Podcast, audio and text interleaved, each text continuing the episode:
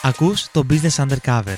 Είμαι ο Παντελής, μαζί μου ο Ρέστης, Έχουμε μαζί μας τον Λευτέρη Παπαγεωργίου. τον ε, Γιάννη Οφάκογλου, Και σήμερα έχουμε μαζί μας τον Θοδωρή Παναγιοτόπουλο. δηλαδή πως μια επιχείρηση μπορεί να μπει στο digital κομμάτι. Πολλές εταιρείες ε, το γυρνάνε ότι είναι media. Υπάρχουν κάποια don'ts. Όταν κάτι είναι καινούριο, πάντα το καινούριο είναι και δύσκολο. Ένα σημαντικό είναι ότι οι επιχειρήσεις δεν ξέρουν τι ακριβώς θέλουν. Οπότε δεν μπορούν να κατευθύνουν. Πια δεν ισχύει το one size fits all. Δηλαδή, Βλέπετε, ας πούμε, παντού ωραία, βαρύγδουπα και καλό, δουλεμένα τέλος πάντων λεκτικά, ε, οράματα και αποστολές εταιριών. Αυτό το πρόβλημα που έχουν πάρα πολλές εταιρείες και γι' αυτό δυσκολεύονται τώρα είναι ότι δεν, δεν ξέρανε τι ζητούσαν από τους εργαζόμενους. Ο λάθο να πουλήσει είτε προϊόν είτε εταιρεία υπάρχει πλέον ο νόμος του οικείου.